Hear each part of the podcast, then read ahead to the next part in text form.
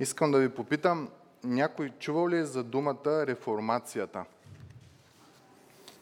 И какво е станало по нейно време и какво дава като начало? Реформацията е моментът, в който хората изведнъж от период на 1500 години след Христа им е позволено и започват отново да четат Библията. До тогава е било предания, тълкования, какво е казал папата, какво е казал другите църковни водачи, но самото Божие Слово не се е чело. В днешно време живеем в подобно време. Словото не се чете. Четеш духовни книги, отиваш в библиотеката, намираш си нещо за така психология, да се чувстваш по-добре, да си по-успял. Обаче тия книги не спират. Защо? Защото не могат да посрещнат една нужда, която е във всеки един от нас. И днес ще говорим точно за тая нужда. Ще помоля да пуснем файла, който е на, на прожектора, за гузнаста съвест и за чувството за вина. Ако щете, вярвайте, има само една книга в целия свят, която се занимава точно с тая част. Целта е да премахне гузната съвест и чувството за вина във всеки един от нас. Като единственото условие е да станеш съпричастен с хората, които са там. Искам да ви прочита човекът, от който казват, че започва реформацията, Мартин Лутер, какви чувства изпитва в себе си. Значи той е бил, а, а, бил е професор по богословие, бил е монах, бил е изцяло предан на Бог, дори той го описва тук със своите си думи, но той имал един проблем – Божията праведност. Какво означава това нещо? И не искам да перефразирам, искам да прочита неговите думи. Аз твърде много купнеех да разбера посланието на Павел към римляните и нищо не стоеше на пътя ми, освен този израз Божията правда. Понеже аз се разбирах, че означава правдата, чрез която Бог е праведен и действа справедливо, наказвайки неправедните. Моето положение беше такова, че макар да бях безупречен монах, аз стоях пред Бога като грешник с тревожна съвест и нямах увереност, че заслугите ми ще го удовлетворят. Затова аз не обичах този справедлив и гневен Бог, а вместо това изпитвах тайничко омраза и мърморех против него. Все пак аз стичах при скъпия Павел и имах голям купнеж да разбера какво той говори чрез Словото. Аз размишавах ден и нощ, докато видях връзката между Божията правда и твърдението, че праведният чрез вяра ще живее. Тогава аз хванах, че Божията правда е тази правда, която посредством вяра и единствено по милост Бог ни оправдава чрез вяра. По този начин аз почувствах, че се раждам отново и че бях способен да пристъпя през отворената ми врата в небето Цялото писание придоби един нов смисъл и там, където преди това Божията правда ме изпълваше с омраза и страх, сега тя стана за мен неизразимо сладка, поради още по-голямата любов. Този текст на Павел се превърна за мен във врата към рая. Човек, който цял живот се е мъчил да изпълнява абсолютно всичко, каквото традицията повелява, не е имал мир в себе си. Не е имал имал е постоянно гузна съвест и чувство за вина до степен, в която той казва, аз ставам гневен на Бог. Той е прекалено праведен и аз не мога да достигна до тая праведност. Ма нищо не мога да направя, за да достигна до тая праведност. И казва, до момента, в който не ми се откри, че Божията праведност е праведният чрез вяра да живее. Интересни са думите, които той ам, казва. Почувствах се, че се раждам отново ние знаем какво е това новорождение. Момента, в който ти си нов човек в Христос Исус и бях способен да престъпя при отворената ми врата към рая. До този момент рая го има, но аз не съм там. Бог го има, но аз не съм там. И нямах една жива връзка с Бога. Така става, когато а, не четеме Словото. Всяка друга книга ще ни хвърли чувство за вина всяка друга книга. Те просто са писани от хора, каквото и да е, има чувство за вина. Словото е боговдъхновено. Автора го е писал на човешки, разбираем за тебе и за мен език, под Божието вдъхновение, под Божието водителство. И тая книга има смисъла да ни освободи. Исус казва, Сина има силата да ви направи свободни. И това е важно да обърнем внимание, мили братя и сестри. Целият свят, всички философии, всички видове религии се мъчат да дадат отговор на два въпроса. Първият е как е създадено всичко около нас, защото в даден момент ти започваш да се замислиш, че нещата не са просто е така случили се – има голям замисъл. В твоята клетка, в твоето естество, как така а, ти си по-различен от другите, как така другите животни, как така Вселената, как така е на точното разстояние от Слънцето, Земята, как така е по точния наклон, за да има живот и тия неща. И почваш да си казваш, че няма как това нещо да не е от някой направено. Наскоро слушах един дебат между християнин и атеист и Атеиста му казва, аз ви задавам цял ден въпроси как, Бог е, как е създаден света. Вие само ми говорите Бог, Бог, Бог, Бог, Бог. Ма дайте ми друго доказателство как е създаден света. И човека му казва, човешкия мозък по-сложна машина ли от компютъра? И атеиста казва, о, да, да, разбира се, по-сложна машина. И той казва, добре, обясни ми как е направен компютъра, без да говориш, без да споменаш думата човек. Няма как. Невъзможно е. А ние сме още по-сложно направени. Та, това е важно да обърнем. Първият въпрос е как е създадена Вселената. Втория въпрос е защо аз съм различен от цялото творение? Защо аз имам чувство за вина? Защо имам съвест? Ние сме единствените същества с съвест. Защо имам гузна съвест? Защо имам чувство на вина? Защо има зло, което ме кара да се чувствам зле на този свят? И религиите и философиите се мъчат да дадат отговор. Всъщност философията само обяснява, че има този проблем. Религиите се мъчат да дадат отговор на този въпрос. Някои казват, че имат боговдъхновено откровение от някой шаман, от някой гуру, Библия имаме и такива неща. Обаче всички религии могат да се разделят на две категории. Едната е, за да изчезне гузната съвест и чувството за вина, ти трябва да правиш тия неща. От другата страна е единствено християнството, което казва, че каквото и да правиш, то няма да е достатъчно. На тебе трябва Бог да ти помогне. Ти не можеш сам да си помогнеш. И това е много важно да го осъзнаем, ли, брати и сестри? Това прави християнството уникално сред всички други религии. Християнството казва, себеправедността се осъжда от Бог. Защо? Отново да напомним. Защото цялата слава трябва да бъде за Бога накрая.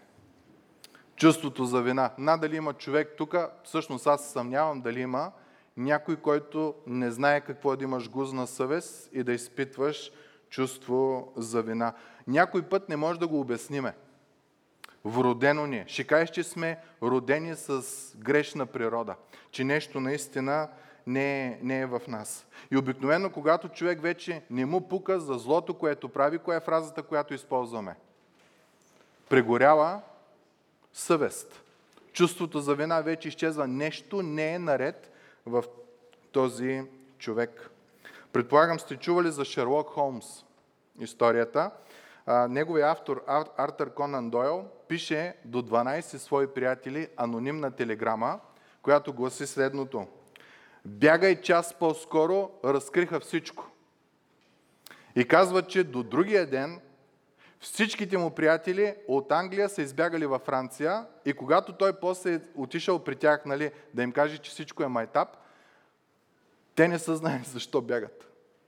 Не са знаели кое е разкрито. Но просто посланието е било бягай час по-скоро, всичко е разкрито, хванали са и са тръгнали. Идеята е, че в нас има едно вродено чувство за вина, една гузна съвест. Някой път не знаем от какво е, някой път а, не.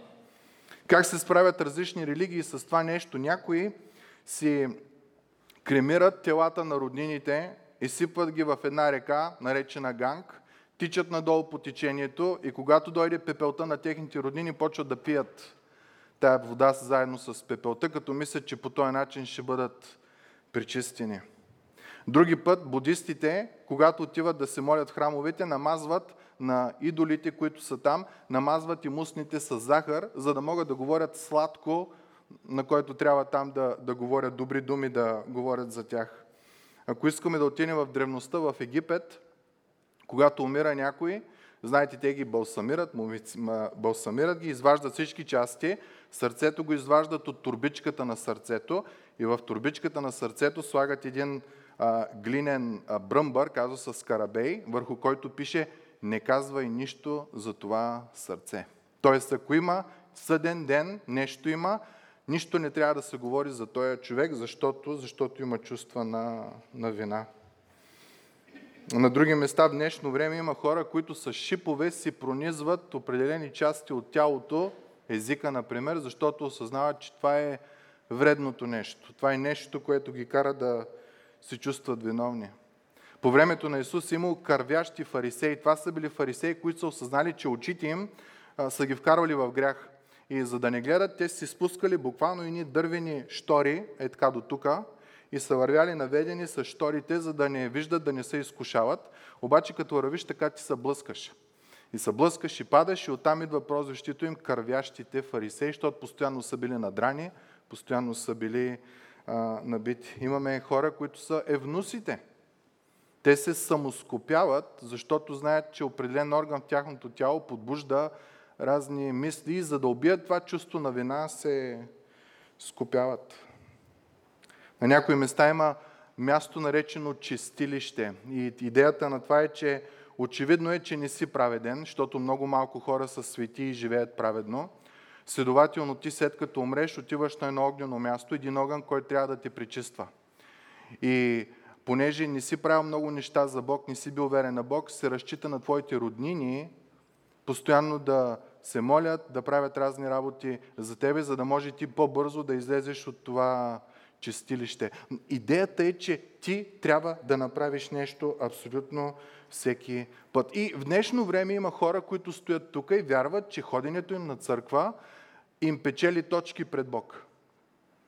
Даването на милостиня е това нещо, което ще накара Бог да е благосклонен и ако не дават, Бог няма да е благосклонен. И живеем в един страх в момента, в който излезеш вънка и някой ти каже, дай ми, помогни ми и ти почваш сега да му дам ли, да не му ли дам. Ми ако той ме излъжи, ми ако той отиде да се напи и почваме една дълга триада и след време почваме да се чудим защо не сме помогнали. Някои от нас жертват неделния си почивния ден да дойдат на църква, защото вярват, че понеже те жертват, така и Господ също ще им помогне. Един убиец преди да бъде екзекутиран с инжекция, казва следните думи. Нали, дават им последни думи, които могат да изговорят. И той казва, искам да съм чист. Всичкото зло, което съм направил, някой да ме, избие, да ме измие от него и да съм праведен. Ние знаем откъде дойде чувството за вина. Библията ни казва, Битие трета глава. Човека е добро създание, но съгреши. Първото нещо, което дойде, когато съгреши, спомняте ли си какво беше? Страх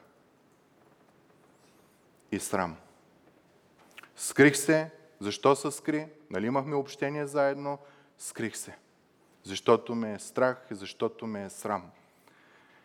И виждаме, че делото на Исус има една основна функция да възстанови общението на човек с Бога. Това, което греха наруши, страха и срама, в Исус няма страх, няма срам във връзката ни с Бога. Та въпросът, който трябва да отговорим днес е кой може да помогне на тая гузна съвест. И за да не заспим, ще моля да се изправим и да прочетем текста, който е на прожектора. Аз ще чета, ви може да, да следвате.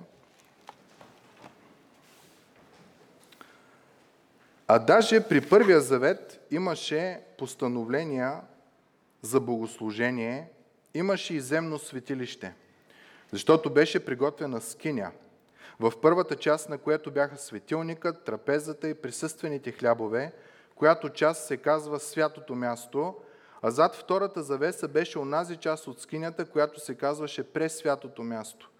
където бяха златната кадилница и ковчегът на завета. От всякъде обковани с злато, в който бяха златната стомна, съдържаща манната, ароновия жезъл, който процъфтя, плочите на завета и над него бяха херовимите на Божията слава, които осеняваха умилостивилището, за които не е сега време да говорим подробно. И когато тези неща бяха така приготвени в първата част на скинята, свещениците влизаха постоянно да извършват богослужението, а във втората веднъж годината влизаше само първосвещеника и то не без кръв, която принасяше за себе си и за греховете на народа, извършени в незнание. С това Святия Дух показваше, че пътят за светилището не е бил открит, докато е стояла още външната скиня, която е образ на сегашното време, съгласно което се принасят дарове и жертви, които не могат да направят поклонника съвършенно чист, що се отнася до неговата съвест, понеже се състоят само в ядене, пиене, разни умивания, наредби установени, докато дойде времето на един по-добър ред. Може да седнете, мили брати и сестри.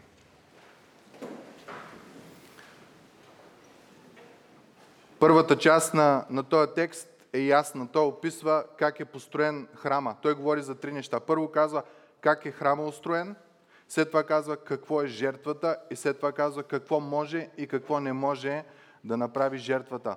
Това предполагам си го спомняте. Той казва златния светилник, обредните хлябове, ултара за, за тамяна и светая светих, където е Божието присъствие. Частта, върху която искам да обърнем внимание днеска, е втората част, където той говори за жертвата.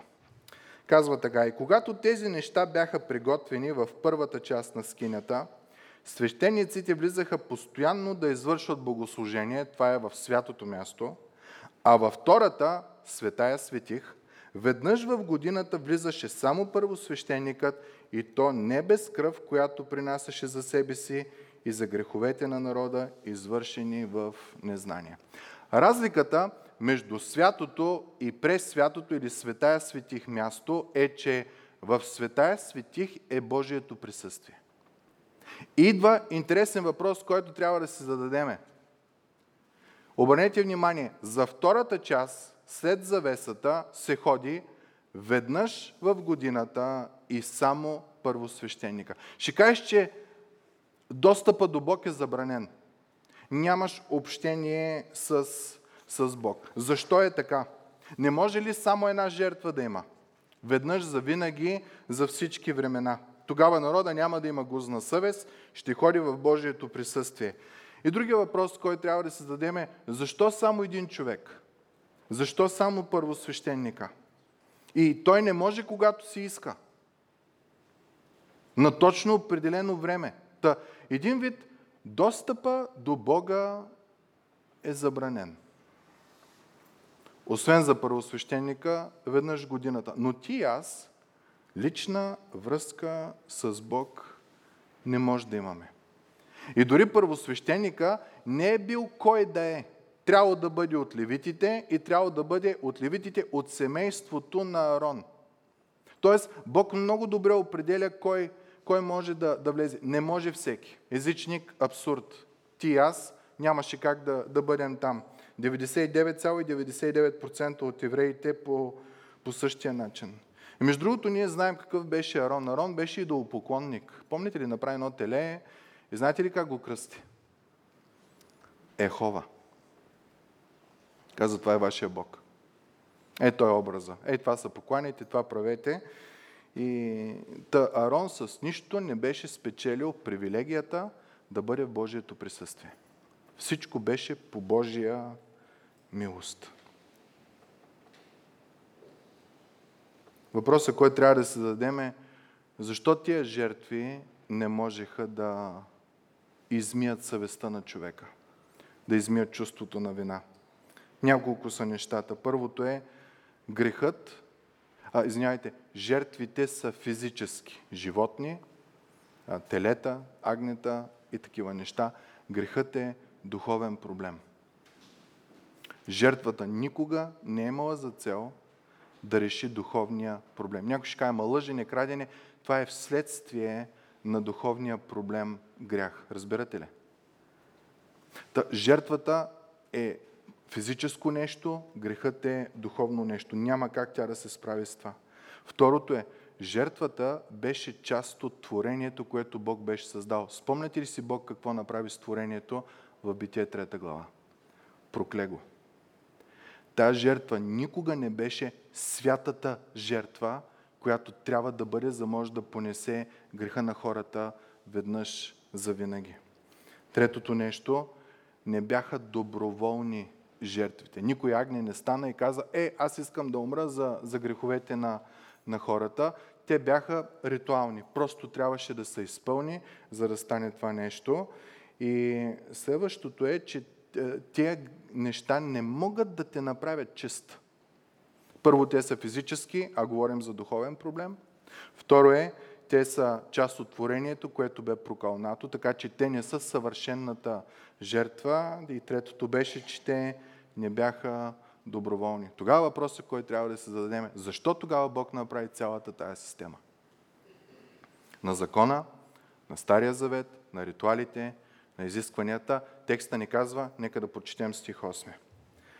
С това Святия Дух показваше, че пътят за светилището не е бил открит, докато е стояла още външната скиня, която е предобраз или символ на сегашното време, съгласно което се принасят дарове и жертви, които не могат да направят поклонника съвършенно чист, що се отнася до неговата съвест, понеже се състоят само в ядене, пиене и разни умивания.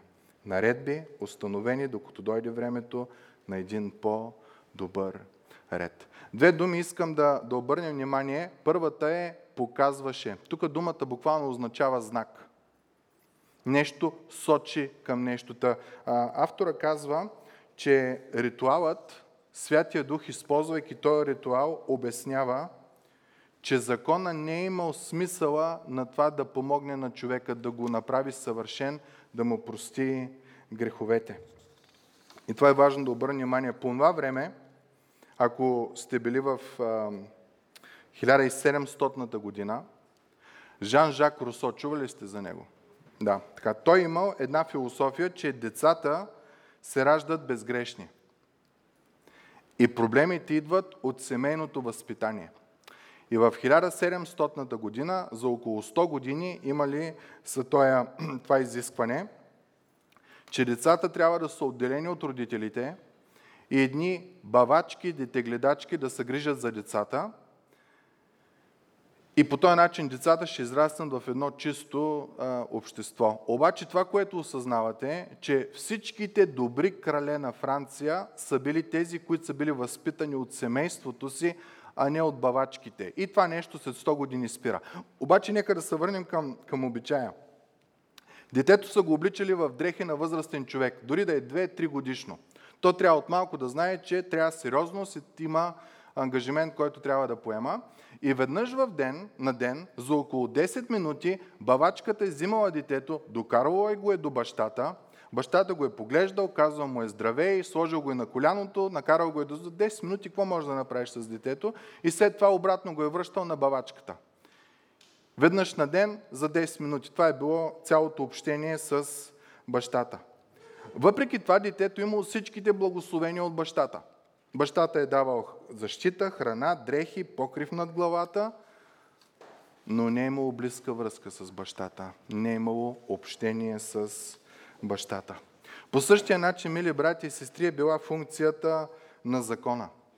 Законът ти е давал образно казано защита, давал ти е дрехи, давал ти е храна, давал ти е покрив, като показал ти е, че си грешен, показал ти, че Бог е, Бог е свят, Показва ти, че за да се стигне до Бог, трябва да има жертва и тази жертва не си ти, а е някой друг. Обаче нямаш връзка с Бог. Бог се грижи, Бог те благославя, Бог прави тия работи, но нямаш лична връзка с Него. Когато четеме Евангелието на Йоанна 15 глава, тя цялата е основана на една дума пребъдвайте. Исус казва, пребъдвайте в мене. И това е било нещо, което е коренно различно от всичко, което се е познавало до това време. На Бог отиваш, изпълняваш ритуала, традицията и си излизаш и това е. Лична връзка с Него не може да имаш. Той е много свят, той е много велик, той е много скрит, той е много тайн, той е много мистичен. По никакъв начин не можеш да стигнеш до Него. И знаеш, Исус казва, можеш. Чрез мене. Помните ли, Филип му казва, покажи ни Отец и достатъчно ни е. Исус какво казва? Толкова време съм сред вас. Ако мен си видял, Отец си видял. Та, Стария завет, законът, ритуалите, традициите и това са били добри. Те са ти показвали Божията същност, Божия суверенитет и Божията грижа. Обаче си отивал при татко само веднъж в годината и то само определен човек. Не може всеки да отиде в неговото присъствие. И обърнете внимание на две фрази в първи в десети стих. Какво казва? Това са постановления и това са наредби. Тоест, смисъла е на детегледачка. Има ритуали, има правила, които Бог установява в закона, в Стария Завет, които ти трябва да следваш за богослужение.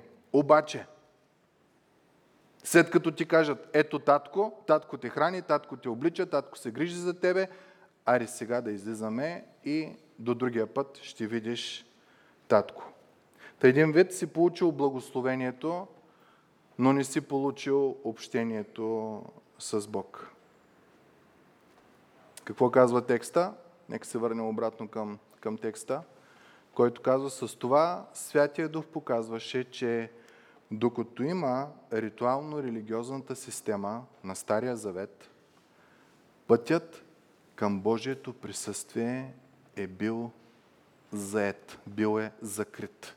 Не е бил открит. Не си можел да имаш жива връзка с Бога. Стих 9 продължава казва, която е предобраз, тук е втората дума. Думата е символ на сегашното време, съгласно което се принасят дарове и жертви, които не могат да направят поклонника съвършенно чист, що се отнася до неговата съвест. Тоест, автора казва, цялата религиозна система на закона е една притча. Какво е притчата? Когато Исус искаше да покаже на хората колко е невероятна Божията грижа за тях, той им разказа една история. Спомняте ли си? 99 овци, 100 овци, една загубена, остави 99, отиде да търси нея. Будния син, историята. Защото ако той почне да говори за Божията невероятно величие, любов и грижа с, как кажа, богословско-божествени термини, никой няма да може да го разбере. И затова той използва притча.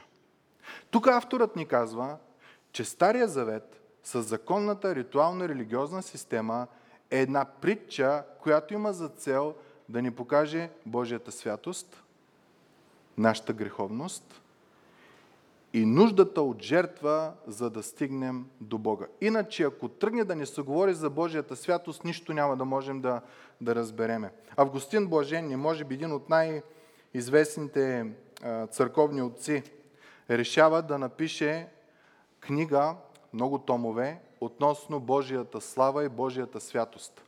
Написва 12 тома и спира. И казва, не мога дори да докосна началото на Божията святост. Когато Библията ни казва, че Бог е свят, Бог е чуден, Той е всесилен, чист, безгрешен. Ние нямаме идея какво означава да си безгрешен.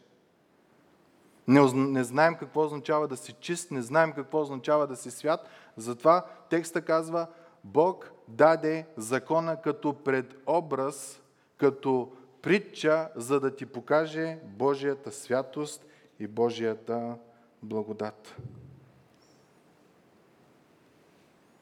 С две думи, закона учеше, че никой не може да дойде при Бог ей така. Трябва да има жертва, трябва да има посредник.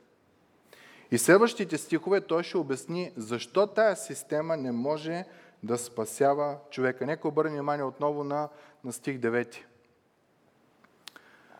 Която е предобраз, символ на сегашното време, съгласно което се принасят дарове жертви, които не могат, не могат да направят поклонника съвършенно чист по отношение на неговата съвест. Тоест, тези неща са повърхностни. Те нямат за цел да те променят отвътре. Да, може да ти покажат колко е велик Бог, може да ти покажат колко си грешен, може да те смират, но не могат да предизвикат в тебе желание да общуваш с Бог. Става като Мартин Лутер. Аз знам, че е праведен, аз знам, че е справедлив, аз знам, че е всесилен, аз знам, че наказва злото, но го мразех. Знам, че не трябва да го мразя, ама никога не можех да достигна до нивото на стандарт, да имам лична връзка с него. И автора казва, така е. Религиозно-ритуалната система на Стария Завет е повърхностна. Тя нямаше за цел да те промени. Спомняте също в седма глава, той също казваше, че ако това беше съвършено да спаси човека, Бог нямаше нужда да праща Исус Христос. И обяснява защо е повърхностна. Понеже се състоеше само в ядене, пиене, разни умивания и думата на гръцки, която не е преведена в никой превод на български е плътски наредби. Тук пише само наредби, в оригинала си е плътски наредби, установени, докато не дойде времето на един по-добър ред. Въпросът, който трябва да си зададем е какво означава това нещо. Понеже се състоят само в ядене, пиене, разни умивания, наредби, установявания, докато дойде времето на един по-добър ред. Виждали сте това нещо?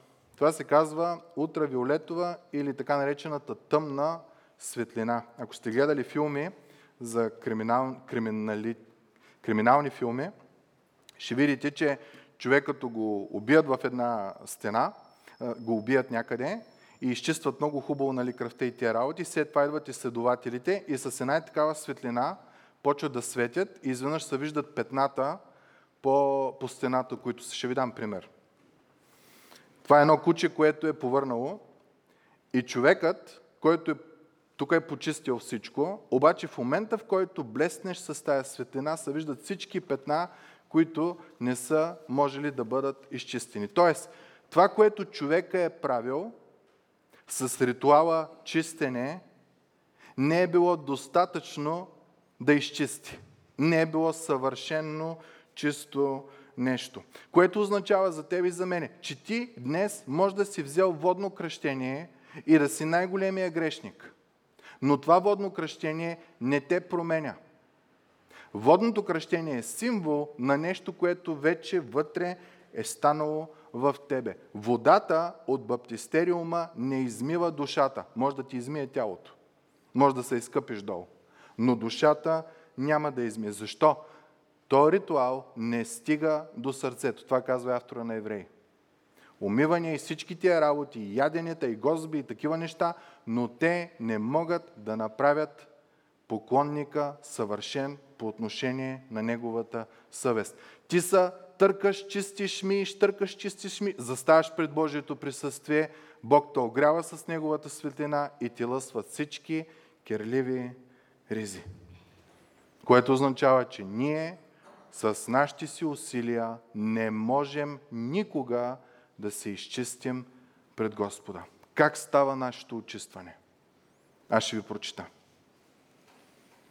Дори се говори, че това е връзката между съпруг и съпруга, както Христос възлюби църквата, даде живота си за нея и я очисти с водно умиване чрез Словото, за да я представи на себе си църква славна, без петно, без бръчка или друго нещо, но да бъде свята и непорочна. Ефесяни 5 глава. Това е начина по който ние се умиваме. Бог е този, който ни умива. Вашите деца преди, нека да кажем, 10 годишна възраст, сами ли ги оставяте да се къпят или ви също им помагате да се къпят? Много често знам, че родители влизат заедно с децата да ги къпят. Защо? Защото детето не ми е всичко. Тук зад ушите, вътре в ушите и всякакви такива работи. Аз забелязвам, че понякога при бръснене не избръсваме абсолютно всичко. Нещо остава чертичка или такива работи. До тук е нашата сила, до тук е нашата възможност. Ти имаш нужда за прошката на твоите грехове, за чиста съвест, да бъдеш измит от сам Исус Христос, чрез водно умиване, чрез Неговото Слово. Водно умиване да те умие, ама Неговото Слово, да дойде промяна в живота си. Защото ако ти търкаш и правиш всички неща и си мислиш, че всичко е наред, когато се изправиш пред Божията святост, безгрешност, съвършенство, абсолютно всички петна лъсват, защото Той е светлина от светлините. Но когато Бог те очисти, ти ставаш без петно, без бръчка или друго такова нещо, ставаш свят и непорочен. Това е красотата на връзката с Бога.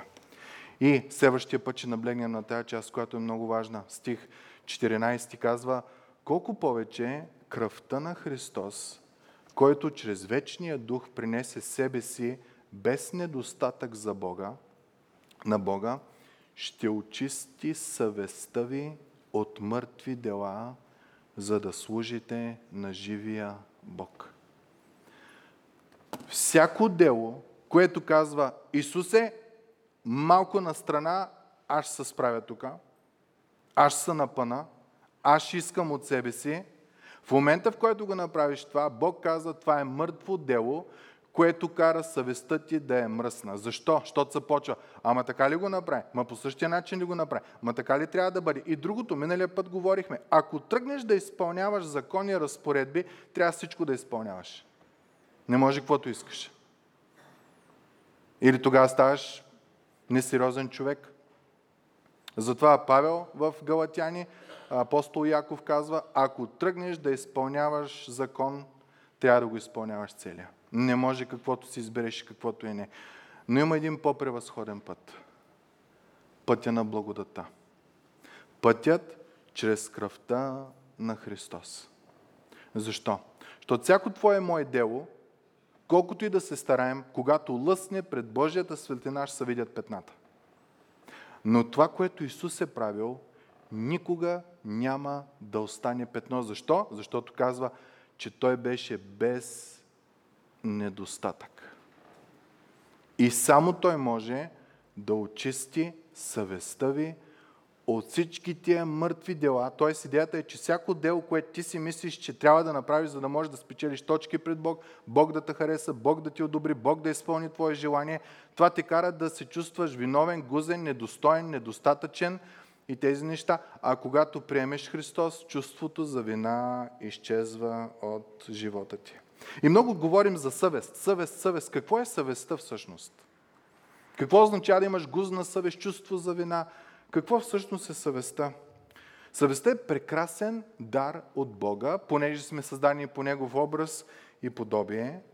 И е способност, която ни помага интуитивно да разпознаваме добро от зло, истина от лъжа. Това е съвестта.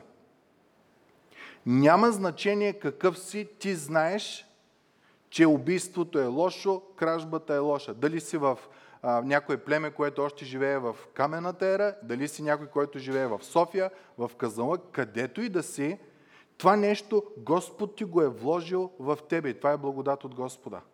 Да имаме съвест. И може да биеш, обаче не обичаш тебе да те бият. Това се казва полярна моралност. В едната моралност аз мога да бия който си искам и това е правилно, в другата е всеки, който ме пипне, той не е прав.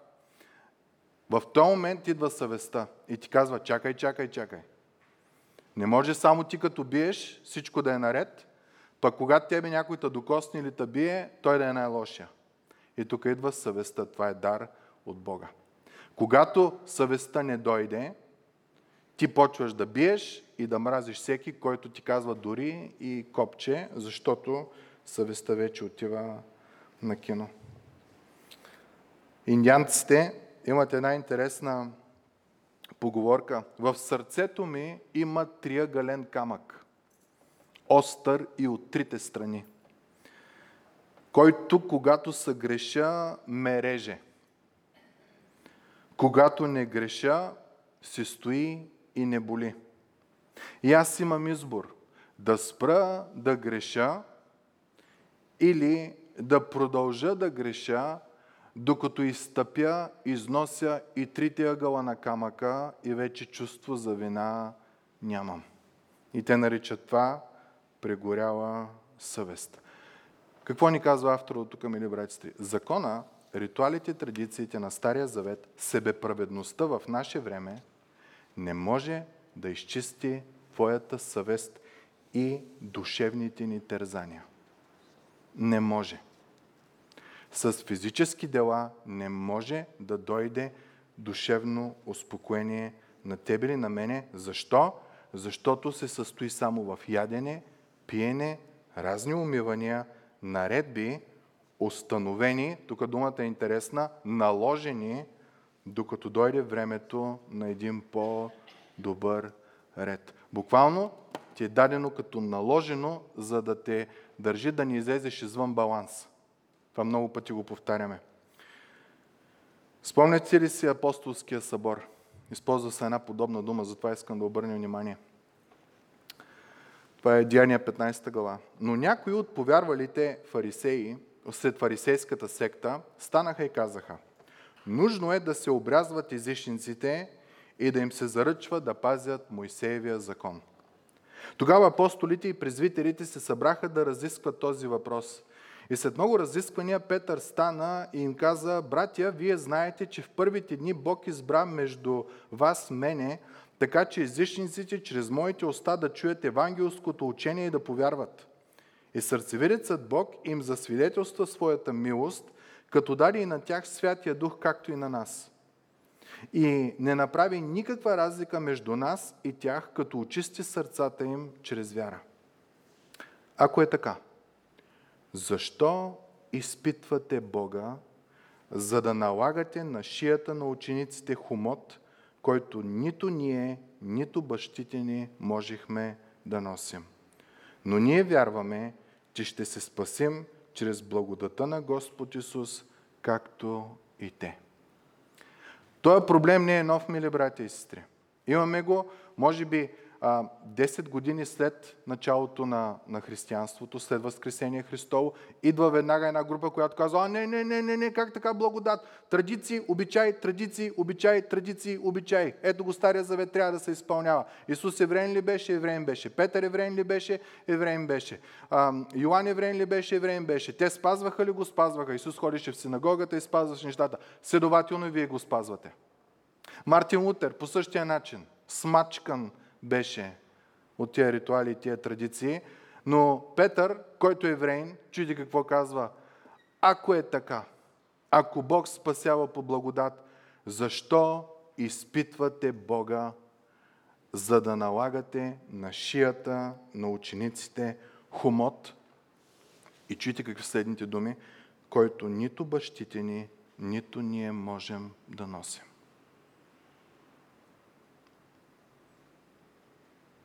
То беше с цел така да ни тежи, че да не луднем. Но не беше с цел да ни спаси. Защо на хора, които са спасени по Божията благодат, изведнъж ти искаш да махнеш благодата и да им сложиш себе праведност? Това казва на никой не помага и завършва казва, но ние вярваме, че ще се спасим чрез благодата на Господ Исус, както и те. Което означава, че Закона не може да изчисти съвестта. Преди малко го четахме в Евреи. Законът налага тежест, която трябва да се махне. Тогава въпросът идва, разбрахме какво е ам, ам, съвест, разбрахме, че закона не може да изчисти. Как може да се изчисти една съвест? Когато ви имате гузна съвест, какво правите, за да я изчистите? Текста казва, докато дойде времето на един по-добър ред. Значи, закона никога не е имал за цел да очисти съвестта ти. Това е стих 9. Да направи поклонника съвършенно чист, що се отнася до неговата съвет. Защо? Защото това са външни повърхностни работи. Говорим за ядене, пиене, умивания, наредби, постановления и такива работи. Но те един ден ще свършат. И който е ден? Когато дойде времето на един по-добър ред. В момента, в който Бог каже край. Ритуалите, традициите от Стария Завет свършват. Сега сме аз и моят син. И чрез моя син ви имате достъп до мене постоянно. Вие имате достъп до престола на благодата. Както еврей казва, в Исус Христос ще очисти съвестта ви от мъртви дела, за да служите на живия Бог. Обаче нека обратно да се върнем към въпроса как може да изчистим съвестта си. Сега ще ви дам един мой пример. В даден момент, когато тренирах тенис, моят треньор ми забрани да играя на двойки, защото бях направил една глупост. И аз вместо да се смира, вместо да искам прошка, аз почна да обиждам треньора пред целия, пред целия отбор. И той ме изгони. И на другия ден аз отивам, неприятно ми е, обаче отивам смел, нали, защото аз съм правя в моите очи. Той не ми обръща никакво внимание. Прибирам се вкъщи и почвам да се моля. И си към бе, аз уча богословие, ще ставам пастор, ми ако тръгна да проповядвам и не с добрия с този треньор и един ден той цъфне е така на вратата отпред, аз какво цялата ми проповед, силата, която Бог е дал в думите си, ще се изпари заради това, че аз имам вина към този човек. И ми отне два дена да се моля и половин ден да постя, докато събрах сили, отидах при треньора и му казах, тренер, извинявай, нараних пред целият отбор. Събрах и отбора, защото беше пред целият отбор. Искам да ми простиш. И от този момент нататъка ние станахме най-добри приятели с треньора. Моята първа мисъл беше, няма да се сдобря с него, да види, че аз съм твърд, обаче на игрището ще бъда номер едно. Когато той каже тичай 2 км, аз тичам 5. Когато той каже 100 сервис за тренировка, аз ще правя 150. Да му докажа, че той заслужава да ме уважава. И не стана, и не стана, и не стана. Но в момента, в когато се смирих и отидах и поисках прошка от този, който съм наранил, в мен дойде това, което Мартин Лутер описваше. Едно облегчение, едно новорождение. И за мен портите на рая, казва Мартин Лутер, бяха вече отворени. За мен портите към тенис корта бяха вече там. Аз бях там и нямаше нужда да се доказвам пред треньора. Той ми беше простил. И аз вече имах чиста съвест за нея. Не се криех, не лицемерничих, не се мъчех да се доказвам с моите сили, защото той можеше да каже не 100, хиляда сервиза и тогава щях да отида в болница от претоварване. Той можеше да ме смачка много, ако трябваше аз да му се доказвам. Но аз реших да апелирам към Неговата благост и към Неговата милост. И така дойде радост в живота. Та от този момент нататък до ден днешен аз имам чиста съвест спрямо треньора. Защото моите мъртви дела на доказване колко съм добър и как заслужавам да ме уважава, да ме почита, щяха да докарат още по-голямо чувство на вина. Но в момента, в който се смирих, дойде благодат и наслада. И тази сутрин искам да задам няколко въпроса като край. Колко от нас имаме чиста съвест пред Бог, когато заставаме на молитва? Или се крием и се мъчим през задната вратичка да влезем в, в Божието присъствие. Човече, мили братко и сестро, твоя грях е умит с кръвта на Исус Христос. Ти не трябва да отиваш при Бог с гузна съвест. Тя е очистена и умита от Исус Христос, който беше без недостатък. И Той ти очисти. И можеш да пристъпваш с увереност пред престола на благодата. Защо? Защото имаш една котва там. Спомните ли се Еврей 6 глава? 7 глава. Котвата ти е Исус Христос. Някой от нас не е страх да четем Библията, защото ние разбираме. И ние отваряме. Разчитаме на проповеди, на какво сме чули по интернета, по тия неща, но не искаме да отворим Словото. Библията ни казва, че понеже си очистен, понеже имаш чиста съвест, Бог ти е дал Святия Дух, който да ти помага при четенето на Словото. Чети, не се страхувай. Той има за цел да промени живота ти. Бог го е оставил. Няма нищо скрито тайно в Словото. Може би трябва в някои случаи Библията дори дава хора, които имат а, дарбата да са учители, които като разровят еврейския, гръцкия, да могат да, из, да изнамерят още по-богатства, но то е за доброто на църквата. То не е те да го имат, да имат някакво по-висше знание от другите. При Бог мистика нямаме ли, брати и сестри? Бог се е разлял за нас. Ако имаше мистика, нямаше да прати сина. Който е образ на невидимия Бог. Бог иска да има лична връзка с теб. Исус каза, пребъдвайте в мене, както и аз във вас. И вие сте клон, който сте присъден към лозата. Мистика няма тук. Ти буквално си свързан с източника на живота. С той, който е истина. С той, който е любов. С той, който е спасение.